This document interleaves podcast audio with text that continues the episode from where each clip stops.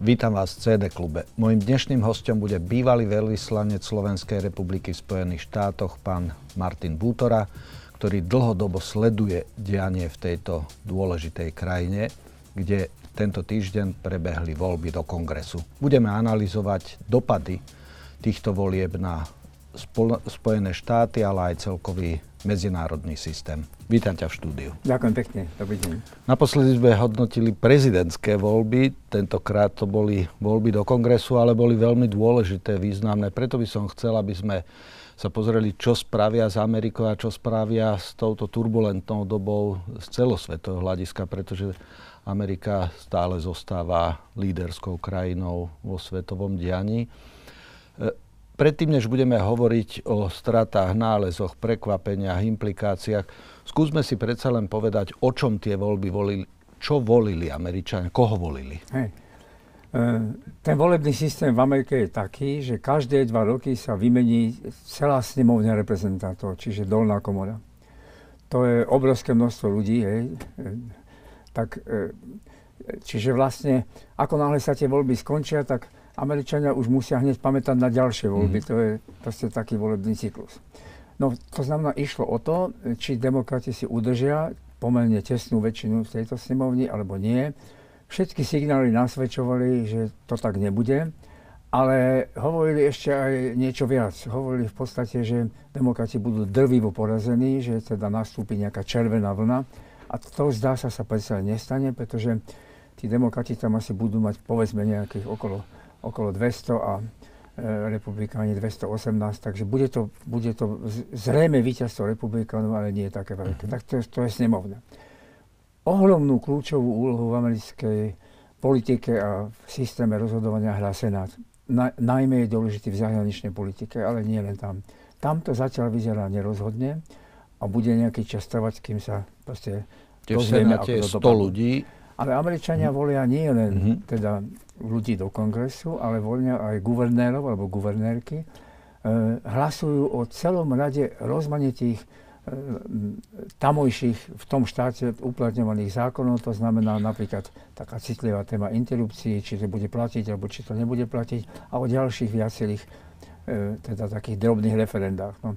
Takže je to, je to skutočne veľmi veľmi povedal by som, bohatá agenda, je to, je to pred voľbami je veľmi taká napätá atmosféra a teraz bola napätá zvlášť, pretože, pretože to je, budeme o tom hovoriť mm-hmm. o chvíľu, pretože stále ešte tie výsledky z pred tých dvoch rokov veľkou väčšinou republikánskeho establishmentu nie sú uznané, čo je taký značný problém, takže veľká pozornosť sa na to skúste dela. To znamená, že ten definitívny výsledok budeme vedieť niekedy začiatkom decembra, áno? No, e, niečo sa, e, pokročíme trošku uh-huh. v rátaní tých hlasov. V tejto chvíli ide o senátorské kreslá v Arizone, e, v Georgii a v Nevade. Pravdepodobne sa ohľadne Nevady a Arizony to môžeme dozvedieť niekedy začiatkom budúceho týždňa, ale v Georgii už vieme, že sa tie voľby musia zopakovať. zopakovať a to 6. decembra. Hej, a to preto, lebo mhm. ten kandidát musí získať nadpolovičnú mm-hmm. väčšinu. To sa nestalo. Ani jeden z nich nemal nadpolovičnú väčšinu. Demokratický kandidát približne o 1% vedie, ale nemali nadpolovičnú väčšinu, takže voľby sa budú zopakovať. Tak to znamená, že tá napätá, hektická atmosféra v Spojených štátoch ešte bude pokračovať. Mm-hmm kto boli najväčší výťazí a kto prehral. Lebo vždycky však ten náš systém je, kto vyhral. U nás sa tvoria koalície. Tuto máme systém dvoch strán, ktoré sa vyvažujú a tým pádom tieto voľby predurčia vo veľkej miere dynamiku už aj pred nadchádzajúcimi prezidentskými voľbami. Čiže oslavujú demokrati, alebo oslavujú republikáni, alebo ešte zatiaľ sú takí váhaví.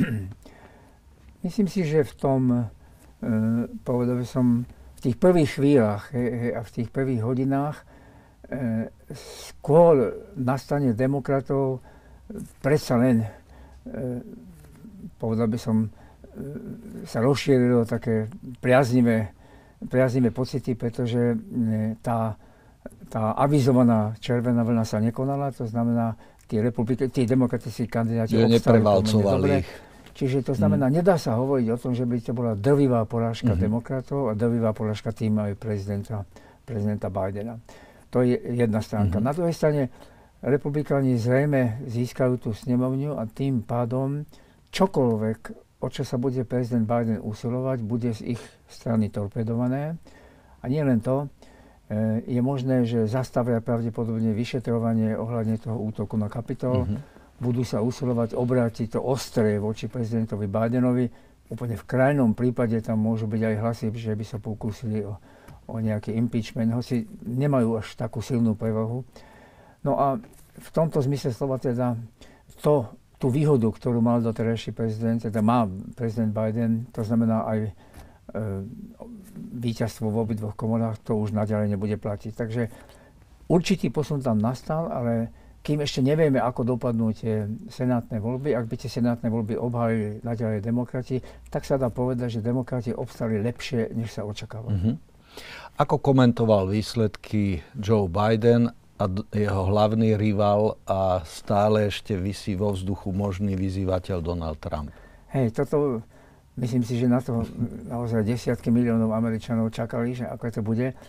A to aj preto, pretože v tom poslednom období Síce sa bývalý prezident Trump zúčastnil niektorých predvolebných stretnutí, ale po voľbách sa hneď neuhlásil. Bolo to zrejme aj preto, pretože ten výsledok nebol taký, aký aj on avizoval, alebo aký všetci tí e, prieskumníci a všetci tí, ako sa hovorí v Amerike, polsteri mm-hmm. teda očakávali. E, zatiaľ čo v prípade prezidenta Bidena e, sa očakávalo, ako sa vyrovná s tou eventuálnou väčšou poražkou. To sa nestalo, to znamená, Biden prišiel ako k tomu mikrofónu celkom s úsmevom e, povedal, že to, čo v týchto voľbách obstálo, a to naozaj je aj pravda, je demokracia ako taká. To znamená, že tam nehrala úlohu len inflácia, tam nehrala úlohu len interrupcie, ale tam hralo úlohu aj to, na čo upozornil aj Biden alebo aj prezident Obama bývalý, ktorý prišiel mm-hmm. podporiť demokratov, že v tejto voľby rozhodujú charaktere demokracie v Spojených štátoch. No, Trump sa potom ozval, v kuloároch sa hovorí, že veľmi kriticky voči tomu, že sa mu nepodarilo obhájiť, e, alebo že sa republikánom nepodarilo zvíťaziť teda v takých veľmi, veľmi kritických štátoch, mm-hmm. najmä napríklad v Pensylvánii. A e, hneď od začiatku sa zdá, že sa bude sústrediť naozaj už na to, či a kedy jednak ohlási tú kandidatúru a či a kedy sa teda pustí do toho súboja, tentokrát so svojimi možnými protivníkmi. Mm-hmm. Pôvodne sa to malo stať útorok, teraz nie je celkom jasné, či teda sa to no. stane už útorok. Čas jeho týmu eh, odráza od toho, hovorí, aby počkali aspoň na tie senátne výsledky v Arizone mm-hmm. a v Nevade. Tá druhá časť zase ho pozbudzuje, pretože potrebujú, aby podľa som ten impuls tej suverenity, ktorú mali pred voľbami, aby Trump podporil. Tak to znamená, že na tej Trumpovej strane sa ne, neoslavuje nejaké mm-hmm. veľké víťazstvo a na, na strane demokratov sa uznáva výsledky teda v tej snemovni reprezentantov, ale zároveň povedal by som, je tam taký pocit, že neprehrali sme tak, ako všetci očakávali a na tom môžeme budovať aj teda tie voľby roku 2024. Hadám, taký najvýraznejší príklad je skutočne ten, ten demokratický kandidát, Pensylvánii, ktorý nakoniec vyhral. Bol to človek, ktorý má predtým mozgovú mŕtvicu, je to človek, ktorý sa ohromne vie prihovoriť jednoduchým ľuďom. To majú demokrati mm-hmm. trošku ťažšie. Tí republikáni používajú častokrát aj populistický jazyk a väčšmi sa vedia priblížiť tým ťažkostiam voličom, ekonomickým a ďalším. A toto je presne ten človek, ktorý vie hovoriť s jednoduchými ľuďmi, vie zrozumiteľne povedať, čo je reálne im slúbiť a čo sa dá splniť. A to, že sa mu podarilo obstáť, tak to je také... Mm-hmm veľmi priaznivé víťazstvo pre demokratov. Veľa ľudí si myslelo, že Trumpovo postavenie medzi republikánmi je neotrasené, neotrasiteľné a dokonca on chodil po krajine a v jednotlivých štátoch podporoval kandidátov a s takým jeho príslovečným triumfalizmom. No ale viacerí hovoria, že práve jeho podpora niektorých kandidátov že im skôr poškodila. A dokonca ale, čo je prekvapujúce, že na Floride e, víťaz odrazu dostal Donalda Trumpa do nejakého stavu nervozity, že je možné, že sa môže stať jeho vyzývateľom. A možno aj toto bude zbrzďovať ten tým, že či ohlásia, neohlásia. Ako očakávaš tú dynamiku v tábore republikánov po týchto voľbách? No, zdá sa, že sa predsa len aspoň čiastočne prelomilo to tabu, že to nemôže byť nikto iný ako Trump. Mm-hmm. E, povedal by som, to presvedčenie, že bude kandidovať on znova, vyplývalo z toho, že nakoniec e, kandidovali tí republikáni, ktorých teda on podporil v drvivej väčšine. Mm-hmm. Na druhej strane zase nie všetci úspeli. To znamená, že v tom demokratickom tábore, pardon, republikánskom mm-hmm. tábore to predsa len vyvoláva nejaké otázniky, že či vlastne tá skutočnosť, že Trumpom podporení kandidáti nie vždy vyhrali, to je po prvé, a po druhé, že teda v tých, najmä ako sa hovorí, v tých swing states, mm-hmm. alebo v dúhových štátoch, mm-hmm. kde teda je to nerozhodné, nerozhodné. sú tam silní mm-hmm. republikáni a demokrati, či vlastne v skutočnosti práve Trump nemôže skôr poškodiť, než teda mm-hmm. tomuto celému pomôcť. E, včera sa ozval aj taký dosť prominentný politik z Virginie, ktorý povedal, že nebude môcť podporiť Trumpa DeSantis, eh, povedal by som, víťaz tým svojím víťazstvom, víťaz guvernér na Floride, sa pomaličky stáva takou novou hviezdou ako v republikánskom establishmente. Nedá sa to v tejto chvíli ešte odhadnúť. Nedá sa to odhadnúť najmä preto, pretože ako poznáme Trumpa, tak ten teraz bude venovať značnú energiu toho, tomu, aby si znovu vynútil lojalitu týchto poslancov tak v jednej chvíli zrejme dojde k takému momentu, kedy sa teda ukáže, či, či a kto sa proti nemu v tých, e, v tých teda e, primárkach mm-hmm. a v mhm. tých, povedal by som, prípravách na prezidentské voľby postaví, alebo teda, že, či sa Trumpovi znovu podarí získať nejakú 100% lojalitu. Nie je to isté momentálne a, a zdá sa, že sa ten Trump bude sústrediť práve na toto a to nikdy nie je dobre nechcem povedať príklad mm-hmm. nášho mhm. parlamentu, ale nikdy mm-hmm. nie je dobre, keď voliči vidia, že tá ich strana, alebo tá ich, proste povedal by som, im sympatická, sympatická teda volebná koalícia sa medzi sebou háda a krpčí a sporí a verejne na seba útočí a zdá sa, že toto do istej miery tých republikánov bude, do istej miery mm-hmm. bude čakať. Pre mňa je to veľmi zaujímavý pohyb, ktorý sa tú homogénnosť v republikánskom tábore nejak narúša. Sledovať teraz Donalda Trumpa bude veľmi zaujímavé, pretože on avizoval, že stále sa cíti plný energie, je pripravený znovu do toho ťažkého zápasu Hej. predvolebného sa vrhnúť a že v zásade nemá žiadnu konkurenciu. Teraz sa to ukazuje, že toto, e, tento, toto tabu padá Hej. a uvidíme tú dynamiku, ale čo s, rep- čo s demokratmi? Pretože Joe Biden tesne pred 80 už dávno najstarší prezident v Spojených štátoch stále ešte nepovedal, či bude kandidovať alebo nebude a do akej miery prípadne, či tieto voľby nenaznačujú, že by sa tam vynárali nejakí slubní kandidáti, ktorí by e, mohli byť kandidátmi pred nadchádzajúcimi voľbami, alebo stále si myslí, že ten Joe Biden to napokon ešte aj po 80 skúsi. Hej. No, hovorili sme doteraz, aké problémy možno očakávajú republikánov, ale teda ani, ani pre demokratov to nie je rúžové. A najmä preto, pretože e, prezident Biden má teda dva, dva problémy pri eventuálnej kandidatúre. Je to jednak jeho vek a je to jednak aj, e, povedal by som, ten stupeň dôvery a popularity, ktorý má momentálne v Spojených štátoch a je to tak trochu aj ten jeho výkon, keď sa, keď, keď sa pozornosť verejnosti aj médií sústredovala na to, že sa povedzme niekedy preriekol. Proste sú také, také isté slabšie stránky ano. v tom jeho výkone a to všetko, voľby budú o dva roky, hej, tak to všetko kladie otázku, teda, či a nakoľko môže byť úspešný, ak sa do toho znovu pustí. No, ale problém je ten, že v demokratickom tábore sa zatiaľ také očividné, silné osobnosti nečítajú. Tak mm-hmm. sú tam samozrejme, je tam viceprezidentka, e, sú tam niektorí, niektorí, e, ktorí mali úspech aj v tých predchádzajúcich voľbách, ale že by sa dalo teraz povedať, že sa tam vynára, povedzme, osobnosť alebo osobnosti takého typu. Spomeniem za republikánov iba dvoch. Je to ten DeSantis, ano. ale je to aj bývalý viceprezident Mike Pence, mm-hmm. ktorý predsa len je známy v celej Amerike, je to konzervatívec, mm-hmm. je to taká solidná stará škola a, a ten ešte ani zďaleka nepovedal, že nebude mm-hmm. kandidovať. No, takú podobnú silnú dvojicu zatiaľ demokrati nemajú a to bude pre nich teda veľká výzva. No lebo tá e, viceprezidentka Kamala Harris to v porovnaní s viditeľnosťou Hillary Clintonovou Hej. a jej to, ona je v, úplne v úzadí v tom v celom verejnom Hej. priestore. Takže e, do akej miery si myslíš, že prípadná kandidatúra Donalda Trumpa, ak by si to teraz ešte mohol ohodnotiť, e, je viac ako 50% z tvojho pohľadu, že bude kandidovať alebo menšia? No, ten známy polský sociológ, čo žil v Británii, Zygmunt Bauman, hovoril, že sociológovia by nemali dipl- teda predpovedať a diplomati tiež ano. veľmi nie. E, naozaj si netrúfam povedať, že sa to Trumpovi podarí.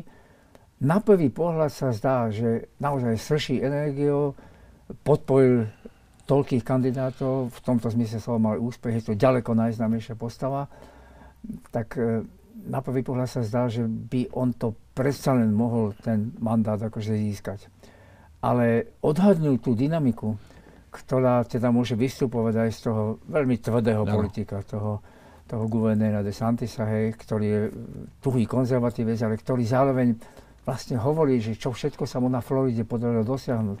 Že Florida napriek pandémii ostal taký otvorený mm-hmm. a slobodný štát. E, ten DeSantis pomaly môže prísť s takou retorikou, ktorá môže zaujať mm-hmm. aj ten republikánsky establishment. Ale chcem povedať ešte jedno, že, o čom sme zatiaľ nehovorili, že pred týmito voľbami bola nemalá časť republikánskych analytikov, komentátorov alebo ľudí v médiách, boli presvedčení proste, že im ide karta. Mm-hmm. A najmä, že im ide karta v tom, že sa vyrovnávali s tým, čo sme my poznali ako ten klasický, tradičný tábor umienených republikánov, to znamená ľudí ako mm-hmm. bol senátor McCain a, a, a politikov podobných. A, a e, títo Trumpovi ľudia dávali očividne najavo, že toto už je minulosť, to, s týmto už my nechceme ani spoločného. A, a to znamená, ten tábor v republikánskom prostredí, nechcem povedať, že úplne zanikol, ale bol taký, mm-hmm. taký zdržanlivejší, tichší, poodstúpil na bok je možné, že sa teraz niektoré hlasy z tohto tábora znovu ozvú a, a budú teda mm. sa k tomuto celému vyjadovať. Posledná vec, že mm. e, veľkým problémom týchto volieb je, že takmer 200 republikanských kandidátov, aspoň 170 v tom kongrese, to sú ľudia, ktorí verejne vyhlásili, že tie voľby roku 2020 považujú za neplatné. No.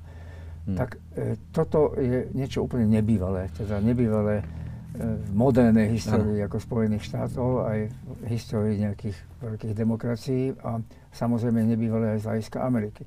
Áno, možno niektorí to urobili pod tlakom, hmm. e, aby teda ich Trump podporil. Je otázka, či a do akej miery, nechcem povedať sa od toho odklonia, ale či nájdu nejaký spôsob, aby toto práve nebolo témom. Ale toto je veľký problém a títo ľudia sa svojím spôsobom môžu cítiť zaviazaní a budú mať aj nejaké postavenie v tom hlasovaní, v tom, a v tom vplyve a v tom rozhodovaní v republikánskom tábore.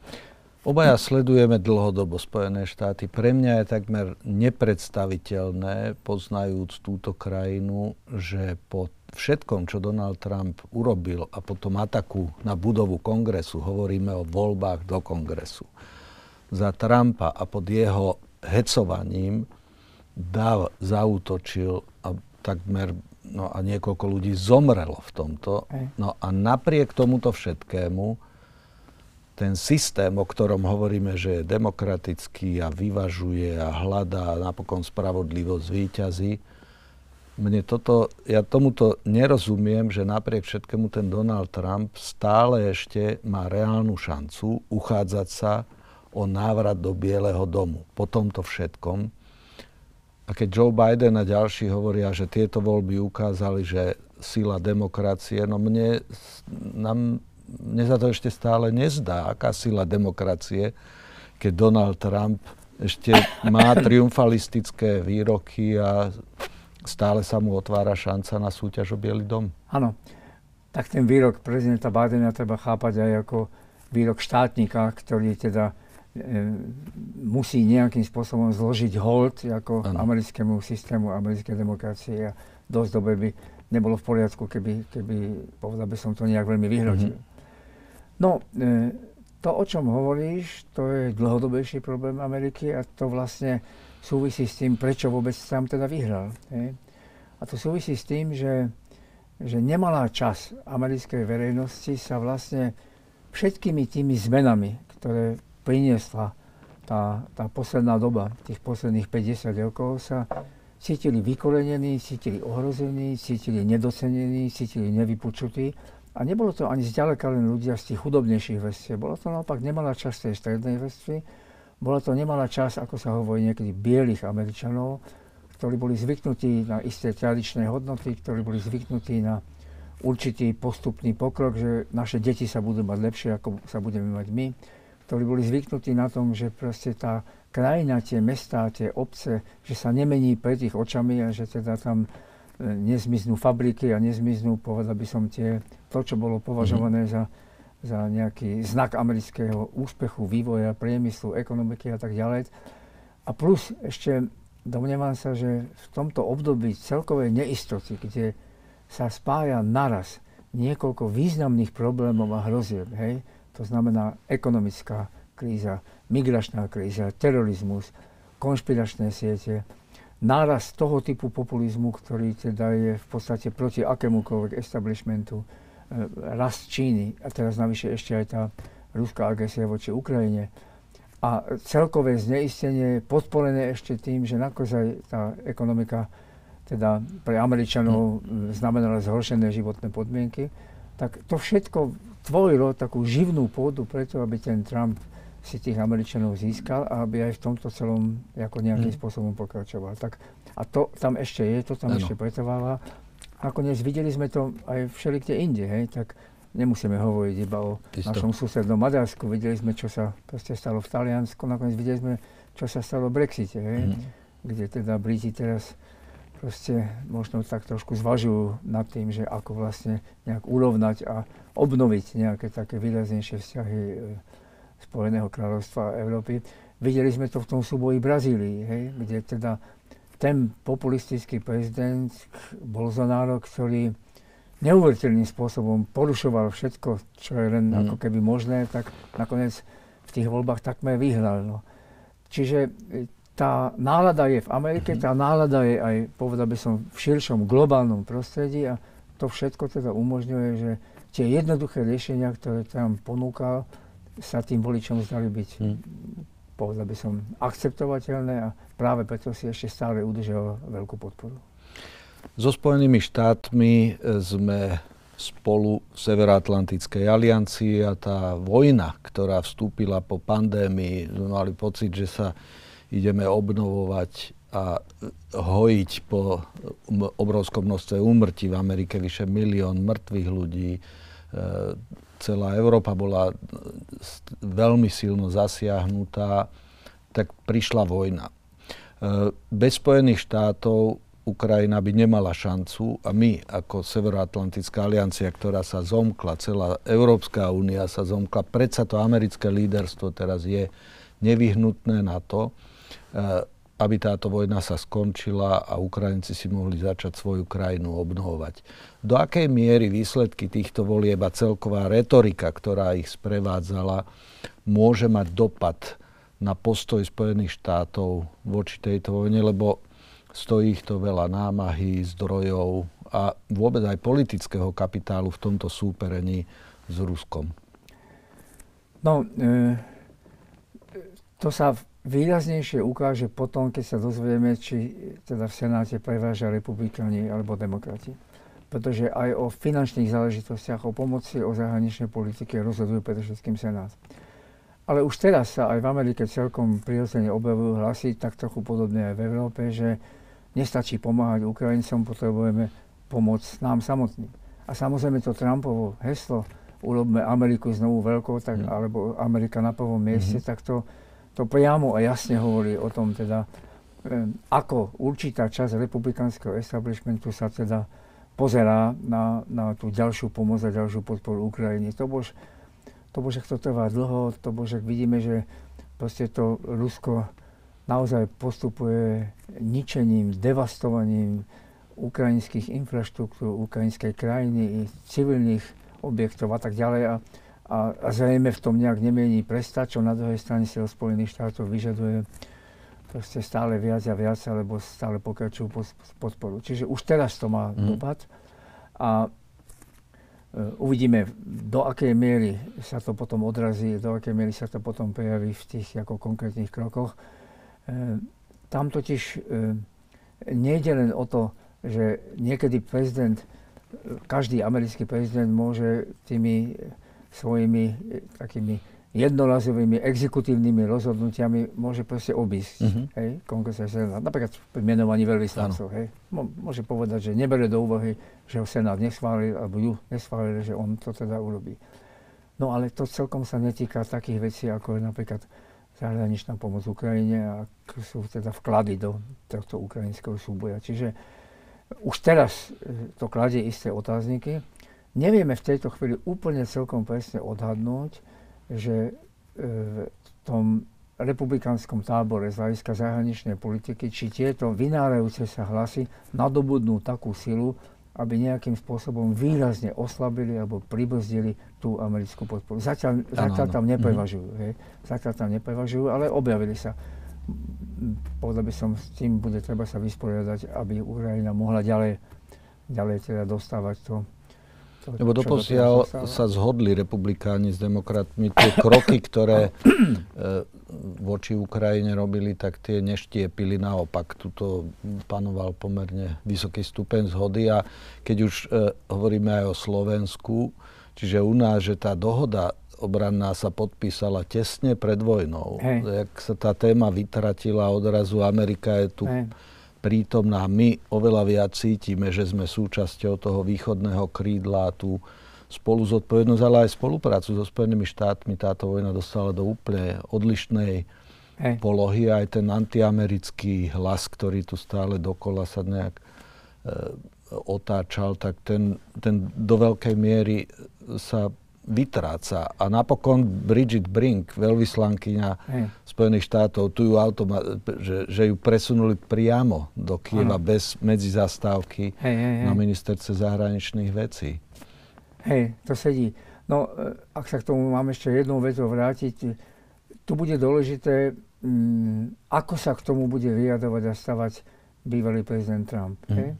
Ak on bude zároveň pripomínať musíme myslieť na seba a, a my, my, my a Amerika, Amerika, ano. Amerika a až potom všetci ostatní, mm, tak to do istej miery môže ten tábor tých, tých nechcem povedať rovno odporcov, ale tých, ktorí hlásajú istú zdržanlivosť a mm-hmm. e, ktorí by chceli poodstúpiť od takej intenzívnej pomoci Ukrajine, tak to by ho mohlo posilniť. Tak uvidíme, ako sa vyvinie toto. E, tá otázka možného kompromisu, a s týmto uzavriem túto časť, e, že hovorilo sa pred voľbami americkými stále o jednoznačnej podpore až do konca, víťazstvo a podobne.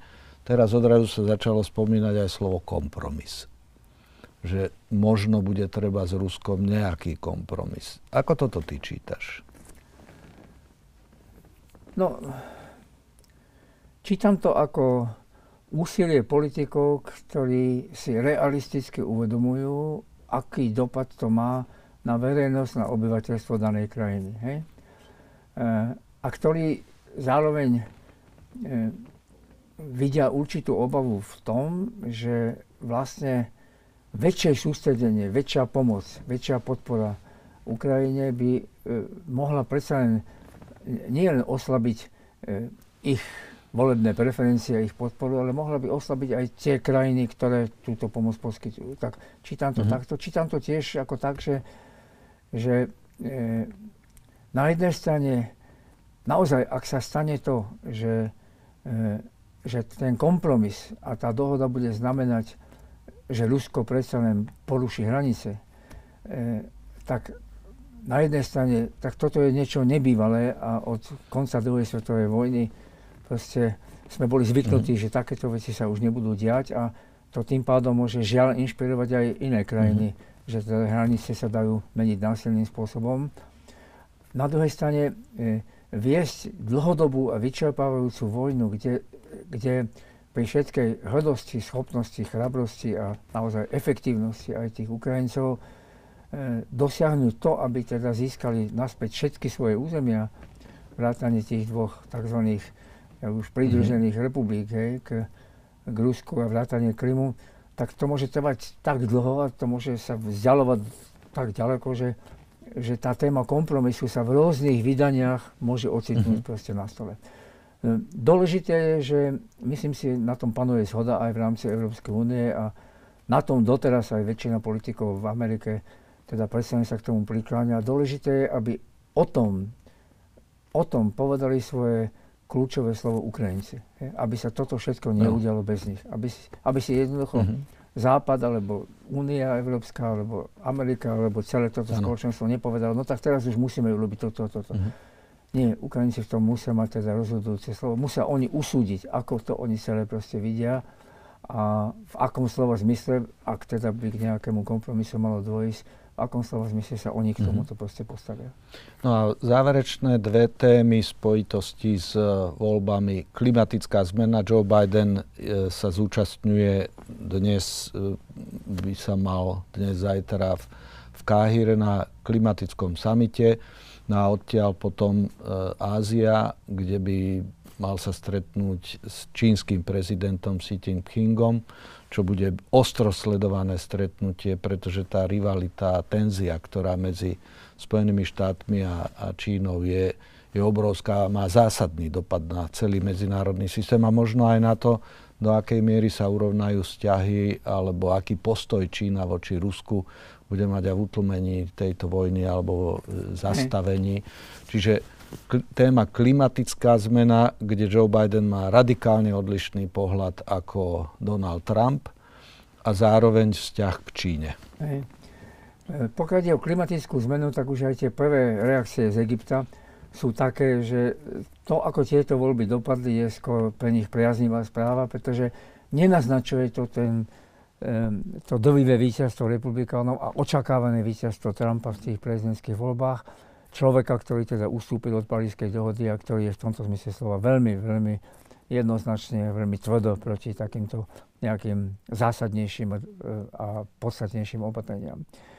E, nebude to samozrejme ľahké, pretože vidíme aj v iných štátoch, že e, ten energetický problém minimálne dočasne je taký, že sa predsa len trochu spomalí aj ten ťah na to energické a zásadné riešenie týchto klimatických otázok, po ktorom volá aj teda generálny tajomník OSN Guterres, ktorý upozorňuje, že už, už že nie je o 5 minút 12, ale že už pomaly odbila 12 a už sme za, a už to aj tak ne, nezvládneme tak, ako sme si pôvodne zamýšľali. No a teraz obnovovaním niektorých starých typov energetických zdrojov sa toto celé spomalilo. Aj to bude mať nejaký vplyv.